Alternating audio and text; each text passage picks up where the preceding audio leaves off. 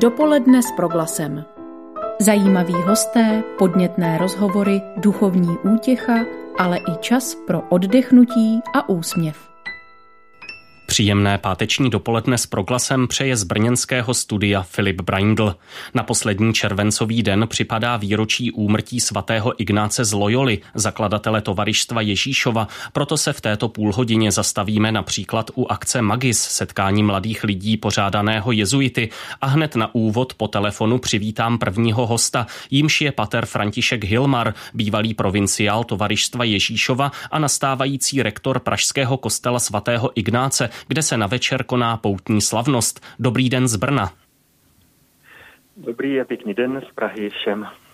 Ještě než na tuto dnešní pouť pozveme, zastavil bych se u osobnosti svatého Ignáce. Je něco z jeho životního příběhu či spirituality, co vás zvláště oslovuje i v této době poznamenané různými obavami a nejistotami? Ano, tak svatý Ignác je taková široká postava, takže mohou na něm oslavovat, eh, oslavovat lidi různé věci, i třeba podle jejich povahy, někteří takový ráznější lidé se eh, inspirují některými vlastnostmi svatého Ignáce, ale u něj mohou najít eh, něco inspirujícího, útěšného i takový jemnější lidé. Mě v souvislostech dnešní doby oslovuje Ignáce zvláště ho prostě neochvějná důvěra v Boha a také v působení Boží skrz církev, i kdyby byla jakkoliv slabá a říčná, když prostě pán Bůh něco slíbí, že, že, mm, že nás, eh, že skrze nás bude pracovat, že nás podpoří, tak nás prostě posílí a podpoří, i když my jsme slabí. A také mě u Ignáce oslovuje vlastně i v této době schopnost vnímat a rozlišovat právě taková vnitřní hnutí, myšlenky, emoce a pak ta hnutí zvládat a pracovat s nimi On se třeba dokázal postupně naučit zvládat i své strachy a potom pomáhal lidem vymaňovat se i z úzkostí, skrupulí a podobně. Prostě šlo mu o to, aby nám tyto věci nebránili v radosti ze služby, ze služby Bohu, abychom měli radost a opravdový pokoj. Ono to slovo rozlišování je, myslím, velmi charakteristické pro jezuitskou spiritualitu. Ano. Pojďme k dnešní pouti u svatého Ignáce. Jaké místo podle vás má tato událost v kalendáři duchovních akcí v hlavním městě? Vnímáte to spíše jako interní záležitost jezuitů nebo má širší ohlas a usilujete o to, aby měla širší ohlas? Tak na slavnost svatého Ignáce obvykle přicházívá hodně lidí. Kostel bývá plný, tak je potřeba pamatovat i na roušky v této době. Takže z toho soudím, že, že ta slavnost má širší ohlas. On, ten kostel svaté Ignáce je svým způsobem neobyčejný, něco vyzařuje nebo nějak, nějakým způsobem přitahuje. E, a co lidi vlastně přitahuje, tak snad samotná postava Ignácova, protože Ignác prostě povzbuzuje, dodává důvěru, energii, sílu, je to takový, takový mm, jako pevný bod a snad také eh, při příležitosti slavnosti sv. Ignáce je to slavnostní hudební doprovod bohoslužby, atmosféra bývá pěkná. Eh, letos bude kázat otec Richard Čemus, profesor na Papežském institutu Orientále v Římě, autor nedávné, nedávno vyšlé knihy o kardinálu Špidlíkovi známý z vysílání vatikánského rozhlasu. Eh, ano, ano, ano. Vy se zítra, od zítřka tedy eh, stanete rektorem tohoto kostela svatého Ignáce v Praze, což jste v minulosti už eh, vykonával. Je v něčem specifická pastorační práce na takovém místě, když vezmu to širší centrum Prahy a, a tak dále, to, o čem jste hovořil už teď, promítá se to nějak do té pastorační práce? Jasně. Eh, kostel svatý Ignáce prostě stojí v centru velkého města to už prostě říká, že ta pastorace je jaksi specifická, protože většina lidí, která nám do kostela přichází, vlastně nebydlí v blízkém okolí kostela. Eh, v bohoslužeb v našem kostele je také poměrně dost. Ve všední dny to jsou tři bohoslužby, v neděli potom čtyři. Slouží je také eh, a svátostí smíření slouží 6 až 7 kněží, takže je to taková veliká pestrost. Na druhou stranu zase to střídání eh, má také zase svoje jiné specifikum. Na sváto smíření třeba přicházejí lidé z celé Prahy, z okolí Prahy, mnohdy z různých míst celé republiky. Občas povídáme i v cizích jazycích. Takže je to taková veliká šíře, která charakterizuje tu pastoraci rozmanitost, což některým lidem třeba nemusí vyhovovat, není to kostel pro, tak řekl, usedlé měšťany, ale zase přichází hodně lidí, kterým vyhovuje zvláštně otevřené prostředí. Eh, mezi sebou se potom znají eh, třeba více jenom určité skupiny lidí. Eh, typická je třeba také blízkost nemocnic a klinik, takže hmm. opravdu přichází hodně lidí, kteří prostě prosí za své nemocné nebo sami samotné je čeká nějaký, nějaký zákrok. Máme tam také kapli Lurdskou, kam opravdu přichází během dne veliké množství lidí se, se pomodlit. A vy jste také dostal pověření k péči o vysokoškoláky, což je asi také určitá tradice u svatého Ignáce, eh, věřící z této skupiny. Ano, tak tady je zajímavé, že vlastně vysokoškoláci začali mít pravidelné mše svaté u svatého Ignáce teprve asi před deseti lety s otcem Janem Regnerem, který je teď působí v akademické farnosti v Olomouci. A od té doby se to společenství vysokoškoláků sv. Ignáce eh, rozrostlo a nabízí mnoho různých aktivit i mimo ty základní eh, večerní středeční bohoslužby, které ovšem začínají až s akademickým rokem, eh, bývají 7 hodin večer. To společenství řídí a vede Rada Vysokoškolského katolického hnutí, a ty, ty činnosti jsou rozmanité, tak ta spolupráce určitě bude dobrá. Už v minulém roce jsem v kontaktu se studenty byl, mm-hmm. tak to bude dobré, těšíme se na to. Zeptám se ještě na jednu záležitost, která souvisí s kostelem svatého Ignáce. Loni v září tam začal na diecézní úrovni beatifikační proces jezuity otce Adolfa Kajpra, svědka víry z období komunistického pronásledování. E, můžete prosím ve stručnosti říci, co se teď kolem toho procesu děje a jak sami osobnost otce Kajpra připomínáte třeba i přímo v kostele svatého Ignáce? Eh, ano, tuto loňskou bohoslužbu sloužil pan kardinál Duka, připravil ji postulátor procesu profesor Vojtěch Novotný, děkan Katolické teologické fakulty Univerzity Karlovy. Eh, tu osobnost Pátera Kajpra zářivou jiskrnou již několik let připomínají panely s informacemi o jeho životě, to máme v kostele. Dnes je tam instalována také eh, interaktivní obrazovka. Od Loňska máme v kostele také ve speciální schránce ostatky otce Kajpra, které byly objeveny a vyzvednuty na Vyšehradském hřbitově. V současném, současné době probíhá ta diecezní část procesu a pokud vím, tak postupuje zdárně ku předu. V kostele zveme k modlitbě o pomoc v těžkých situacích na přímluvu otce Kajpra a v září bývá ještě zvláštní bohoslužba na jeho připomínku. Já si otce Kajpra nesmírně vážím a budu jeho známost, odkaz určitě podporovat. On uměl číst znamení doby, se to modlíme v modlitbě za jeho blahořečení a to dnes taky hodně potřebujeme, myslím, živou víru, žitou současným způsobem v současném světě. Na otázky odpovídal pater František Hilmar z Tovarištva Ježíšova. Děkuji za rozhovor a přeji vydařenou dnešní pouť. Naslyšenou s Pánem Bohem. Naslyšenou s Bohem všechno dobré. A teď už předávám slovo Janě Kuklové, která si do brněnského studia pozvala otce Zdeňka Držtku. Hovořit s ním bude o letošní změněné podobě Evropské jezuitské akce Magis. Dopoledne s proglasem. Já teď ve studiu vítám otce Zdeňka Držtku, který se pravidelně účastní Magisu a o této akci se také nyní budeme bavit. Na úvod bych vás poprosila, jestli byste trošku mohl Magis všeobecně představit. Vlastně jde o akci, která vychází ze spirituality svatého Ignáce z Loyoli a ústředním bodem Magisu jsou takzvané experimenty. Můžete posluchačům přiblížit, o co se jedná a co vlastně je podstatou Magisu? Tak určitě. Eh, magis z latinského slova, které znamená více, bylo jedním z hesel svatého Ignáce z Loyoli a věnoval ho do vínku i eh, svému tovaristu, tedy přesně řečeno tovaristu Ježíšovu, které on založil.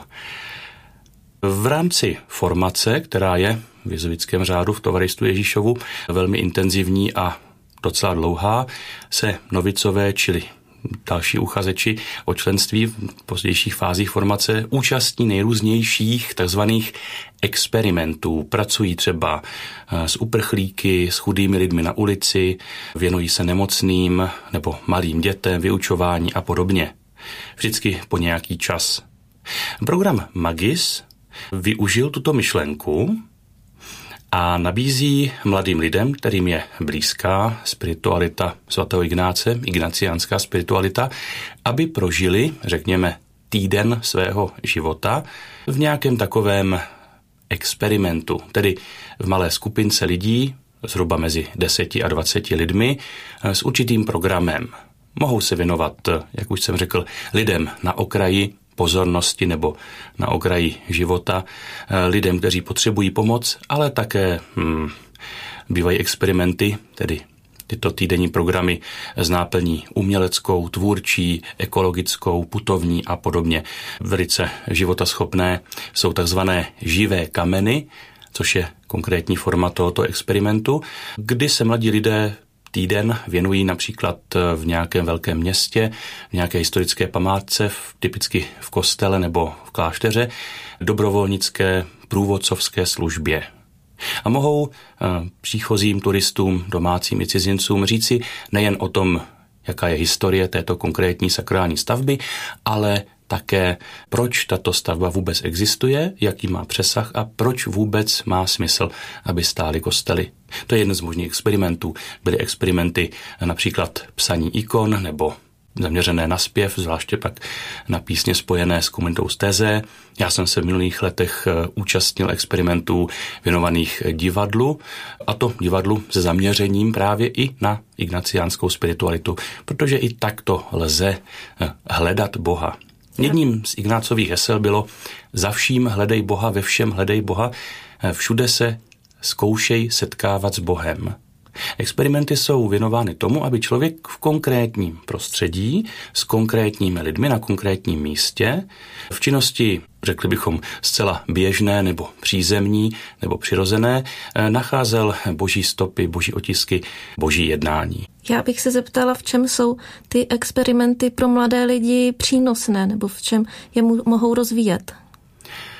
Jednak jim mohou pomoci objevit eh, například přirozené vlohy, přirozené talenty, mohou inspirovat k tomu, aby člověk se věnoval nějakým svým schopnostem a jejich rozvoji, objeví v sobě například cit pro práci s dětmi, nebo talent pro uměleckou tvorbu, nebo pochopení pro přírodu a pro péči o ní, pro péči o náš společný dům, jak tomu říká papež František, čili to je třeba smysl těch ekologických experimentů. Poutní experimenty nám mohou pomoci uvědomit si, že jsme stále na cestě. To je jedna eh, z výhod, jeden z přínosů. A vzhledem k tomu, že program Malkis bývá často mezinárodní, ať už s celosvětovým nebo třeba se středoevropským rozměrem, pomáhá lidem komunikovat i v jiných jazycích, setkávat se s lidmi z jiných zemí, jiných jazyků, jiných kultur a pomáhá oceňovat jinakost. Mně třeba program Magis velmi pomohl v tom oceňovat různost v jednotě a jednotu v různosti. Chápat, že člověk, který je jiný, mluví jiným jazykem, pochází z jiné země, není tím pádem vůbec špatný. A nemusím ho předělávat k obrazu svému a on nechce předělávat mě. Učíme se komunikovat, učíme si porozumět. Pochopil jsem sám při programu Magis, že kdo si chce porozumět, ten si porozumí i přes jazykové bariéry. Letošní Magis, který se měl konat v Maďarsku, byl kvůli pandemii koronaviru odložen, ale přesto je zájemcům nabízen online program a takzvané mini experimenty. Můžete přiblížit, o co se jedná? Ano. V určitých hodinách se eh, můžeme všichni, kdo budeme chtít, věnovat některým eh, bodům, které patří k programu Magis. V určitých hodinách bude slavena bohoslužba, řekl bych v centrále organizátorů maďarského programu nebo maďarského zastřešení eh, programu Magis, ke které se mohou všichni připojit v modlitbě nebo dokonce přes internetový přenos. V určitých hodinách se mohou konat, pokud se sejde určitá skupinka lidí v konkrétní zemi na konkrétním místě, takzvané magis kroužky, což je jakési společné hodnocení dne, a v určitých hodinách jsme zváni k jednomu ze základních pilířů nejen programu Magis, ale vůbec ignaciánské spirituality a to je exámen neboli takzvané spytování vědomí. A to je právě velmi důležitá věc, velmi důležitý prvek v duchovním životě jak účastníků programu Magis, tak můžeme říci, měl by to být důležitý moment v životě každého křesťana, který to myslí s Bohem vážně a který sám sebe tolik vážně nebere. Nakolik si myslíte, že tento letošní program může nahradit to skutečné osobní setkání lidí z různých zemí. Je to nahraditelné nebo přece jenom budou účastníci o něco ochuzení? Jak to vnímáte? Nahraditelné to je i není. Samozřejmě zkušenost setkání s lidmi z jiných zemí, jak jsem o ní mluvil, ta je nezastupitelná. Osobní kontakt je osobní kontakt, který sebelepší, sebekvalitnější online přenos nenahradí. A něco podobného jsme mohli vyzkoušet i před několika týdny či měsíci v době vrcholící koronténní krize. Pro některé lidi to byla doba, kdy se cítili velmi izolovaní a ochuzení o přímou účast například na bohoslužbách nebo na modlitebních setkáních. Ale byla taky možnost nějakým způsobem uvědomit si i díky těmto přenosům, i díky kontaktu přes internet a jiná média, že nejsme sami. Takže tento online program nám umožní říci si ano, eh, jsme tady a patříme k sobě, i když nás teď dělí hranice zemí, hranice států, když nás teď dělí kilometry nebo desítky kilometrů, jsme spolu, patříme k sobě a konec konců v Božím království není nikam daleko. Tento online program začíná na začátku srpna a vy ale zároveň se na začátku srpna podílíte také na přípravě takového malého českého magisu. Můžete představit, o co se jedná? Ano. Hm. My jsme se před čtyřmi lety setkali eh, s některými lidmi, s kam teď mohu říct již s přáteli eh, z České republiky v rámci programu Magis, který byl vlastně před programem Velkého světového setkání mládeže v polském Krakově eh, s papežem Františkem. Tato myšlenka, tento program nás velice zaujal a nadchl a zjistili jsme, že si velmi dobře rozumíme. A jeden z těchto mých přátel, Jiří Sena, se chtěl také účastnit letos programu Magis v Maďarsku a nebylo mu to umožněno, proto přišel s myšlenkou, že bychom mohli něco uspořádat sami. Já jsem tehdy tak plácel eh, bez rozmyslu, tak pojďme vyrazit někam na putování, pojďme projít eh, řeku Moravu od pramene. Jiří to vzal vážně, dali jsme hlavy dohromady a vymysleli jsme putování. Začneme eh, u pramenu Moravy na Kralickém sněžníku a budeme kopírovat její tok až do Olomouce, až na Svatý Kopeček, kde to zakončíme v neděli 9. srpna. Kolik se vás účastní? Myslím, že současná situace je kolem 10 až 12 účastníků. Já to ani přesně nevím, já vlastně ani neznám všechny tyto účastníky, protože jsme nabídli potenciálním účastníkům maďarského programu z českých zemí, aby se připojili. Někteří se připojili, někteří oslovili kamarády, takže my se to vlastně dozvíme, kdo se všechno sejde až na Kralickém sněžníku. Ale proč ne? Tak já vám moc děkuji, že jste si na Radio Proglas udělal ještě před zahájením této vaší pěší cesty čas a přeji se vám putování vydaří. Moc vám děkuji za návštěvu. Já děkuji za příležitost a přeji vám všem krásné letní dny, ať už je strávíte kdekoliv a jakkoliv. Dopoledne s proglasem. Ve zbývající části dopoledne s proglasem opustíme téma tovarištva Ježíšova, ale mezi řeholníky ještě zůstaneme. Generální kapitula sester Dominikánek, která se koná v Bojkovicích, před několika dny zvolila do dalšího funkčního období stávající představenou sestru Kristu Chládkovou, která je zároveň předsedkyní konference vyšších představených ženských řeholí v České republice. Teď ji vítám ve vysílání proglasu. Dobré dopoledne. Dobré dopoledne, děkuji. Jaké jsou z vašeho pohledu hlavní radosti a naopak starosti, kterými teď aktuálně žije vaše řeholní rodina? Naší radostí je teď eh, určitě právě probíhající generální kapitula. Eh, a zároveň máme radost z toho, že snad už dneska skončí. Ona je to doba naší společné snahy číst, k čemu nás jako společenství Bůh zve doba nějakého společného přehodnocování našeho způsobu života a naší služby lidem. A kapituly jako takové, přestože k našemu dominikánskému životu patří velice často, my se pořád na něčem domlouváme společně, tak takhle ve velkém je míváme jenom jednou za šest let, takže si teď užíváme toho, že jsme delší dobu pohromadě sestry z různých míst republiky. My jsme v sedmi komunitách, takže teď tady jsme dohromady, modlíme se spolu a pracujeme spolu. Mm-hmm. Pokud no jde o ty starosti, eh, těžkosti? Já bych skoro radši zůstala ještě u těch radostí, protože těch máme mnohem víc než starostí. Eh, my máme teď třeba radost z toho, že na naší škole pedagogické a sociální v Bojkovicích jsme měli letos velice úspěšné maturity. Máme radost z toho, že eh, o studium předškolní a mimoškolní pedagogiky je tady zájem. Těší nás, že rodiče, kteří posílají dcery na studium zase pro změnu do Prahy, tak stojí o to, aby náš domov, naše vychovatelky se podílely na výchově jejich dětí. Těší nás i zájem studentek, které bydlí v našich v uvozovkách vysokoškolských kolejích v Brně. No a velkou radostí, která nás teď čeká, budou sliby našich mladých sester. To no a ty starosti... Být, tuším, ano, to by mělo být Oni... na konci příštího týdne ve Střelicích, jestli se nepletu. Ano, ve svátek svatého Dominika. Mm-hmm. No a starosti, oni se nám, takové ty běžné životní provozní se nám samozřejmě taky nevyhýbají, ale myslím, že nic uh, úplně podstatného uh, teď jako společenství neřešíme. Ehm, možná bych se zeptal, eh, jak jste na tom, eh, pokud jde o povolání eh, k duchovnímu životu, protože někdy zaznívá, že určitou starostí řeholníků může být nedostatek povolání. Jak to cítíte vy a jak jste na tom v tomhle ohledu?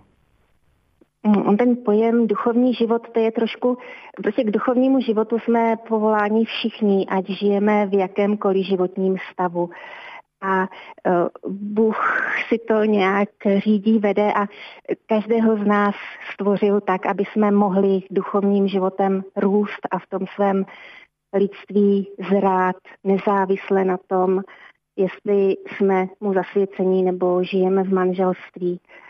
A my jako dominikánská rodina nebo taková ta racionálně šmrncnutá cesta duchovního života dominikánská, tak poté taky jdou lidé, jak z manželství, z rodin, tak lidé zasvěcení.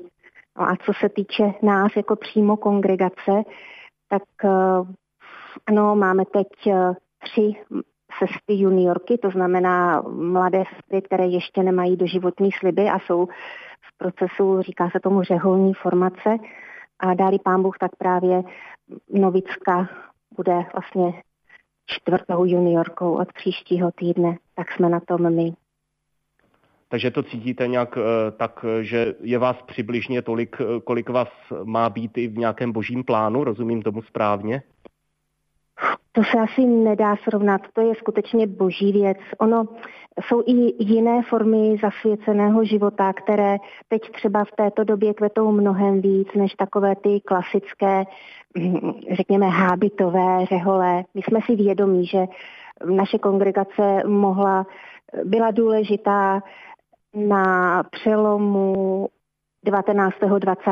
století a potom třeba to působení řeholníků ve školství už není tak podstatné, jako bylo tehdy. Takže předpokládám, že se to vyvíjí, že si to pán Bůh vede tak, jak je to dobré, nějak se tím netrápíme, nějak to s ničím nesrovnáváme. Prostě jsme rádi, že žijeme, můžeme žít to, co žijeme a, a je to. Mm-hmm. Pokud jde eh, o to působení ve školství, eh, jsou před vámi teď nějaké plány, nějaké zajímavé výzvy, třeba i s ohledem na tu nejistou dobu, která zasahuje taky velmi výrazně školství? Mm, žádné nějaké převratné změny nečekáme. Samozřejmě snažíme se, mm, školy a školská zařízení musí pořád nějak se rozvíjet. Takže třeba ředitelka té naší pedagogické školy v Bojkovicích teď se snaží o mírné navýšení kapacity, jednáme o možnosti nabídky dálkového studia předškolní a mimoškolní pedagogiky. V katolickém domově studujících tam se zase podařilo díky koronaviru nějak vychovatelky se víc soustředily na ten pedagogický proces, na to, jak děvčatům pomoct lepšími způsoby na tom, aby chtěli oni sami rozvíjet svoji osobnost. No a co se třeba prolíná teď kapitulou, tak je hodně myšlenka eh, sestry Dominikánky v roli spirituálky školy, ať už naší nebo třeba i jiných. Tak doufáme, že tuhle myšlenku se nám podaří uvést do života. No a samozřejmě se, ty ano. finanční záležitosti, ono to nějaké, jakési nejistota, ohrožení je, ale v této chvíli to taky nevnímáme jako něco podstatného. Já se ještě zastavím eh, u té myšlenky těch eh, spirituálek. Chtěl jsem se právě zeptat na to nebo požádat vás, eh, abyste zkusila ve stručnosti vystihnout jakousi vizi Eh, co vaše kongregace chce vnášet eh, do toho školství, do toho vzdělávacího procesu. Co to je, kdybyste to měla říci několika větami? No asi, asi je známá role spirituála kněze, který třeba působí při církevních školách. Eh, on dává těm studentům prostor, ve kterém za ním můžou přijít, řešit s ním věci, které je trápí, zároveň jim nabízí svátostnou službu. Eh, my samozřejmě tenhle rozměr eh, svátostné služby nabídnout nemůžeme jako ženy, ale můžeme nabídnout eh, právě tu otevřít nějaký člověk, který není přímo učitel, někdo, kdo je ve škole, ale uh, nerozhoduje o tom, jaké budou mít ty děti známky nebo takové věci a je tam pro ty děti opravdu proto, aby jim mohl pomoct s řešením věcí, ve kterých oni se nějak utápějí. To je jeden rozměr. A druhý rozměr té služby taky jedna z našich sester už to vlastně praktikovala. Je to příprava nějakých třeba meditačních týdnů, duchovně formačních pobytů pro třídy nebo pro různé skupiny lidí. Je to i služba pro učitele, pro pedagogy té školy, že i oni by mohli mít té osobě nějaké duchovně lidské zázemí, ne, mm-hmm. víc k tomu teď momentálně nedokážu říct. Ano, ano. Ještě poslední otázka pro vás. Vy jste v našem vysílání vystoupila na velikonoční pondělí na které letos připadlo 70. výročí komunistického přepadení klášterů, z počátku mužských, pak i ženských a e, tehdy v té velikonoční době e, se v řeholních komunitách uskutečnila modlitební vzpomínka a vy jste hovořila o záměru e, zářijové pouti do Jabloného v Podještědí, do té oblasti, kde byla internována řada řeholnic. Je ten plán stále aktuální, třeba i s ohledem na to, jak se stále mění obecná situace? Plán stále aktuální je, samozřejmě, jestli se to uskuteční nebo neuskuteční, pánu bohu poručeno. Eh, měla by být v neděli 27. září odpoledne mše svatá. Měli celebrovat litoměřický biskup Monsignor Jan Baxant, ale tam zase se to sešlo se setkáním biskupských konferencí, takže hlavním celebrantem bude Eh, otec arciopat Prokop Šostronek z Prahy. Nepočítáme s tím, že to bude nějaká vele akce. Eh, někteří z nás půjdou i ješí poutí, zhruba 24 hodinovou, ale jak se to vyvine, uvidíme. Každopádně chceme vyjádřit nějak vděčnost za to, že to, co bylo, je za námi, za to, krásné, co z utrpení těch tehdejších sester a bratří mohlo vyrůst. Sestra Krista Chládková byla posledním hostem pátečního dopoledne s proglasem. Děkuji, eh, že jste si na nás udělala čas a zdravím vás i ostatní sestry Dominikánky do Bojkovic. S Pánem Bohem. Děkujeme, Bůh vám žehnej, s Pánem Bohem. A poslední dopoledne s proglasem v měsíci červenci končí. Naše setkávání se zajímavými hosty bude pokračovat i v druhé polovině prázdnin. Naslyšenou se těší Filip Braindl. Dopoledne s proglasem. Každý všední den mezi devátou a desátou jsme v tom s vámi už 25 let.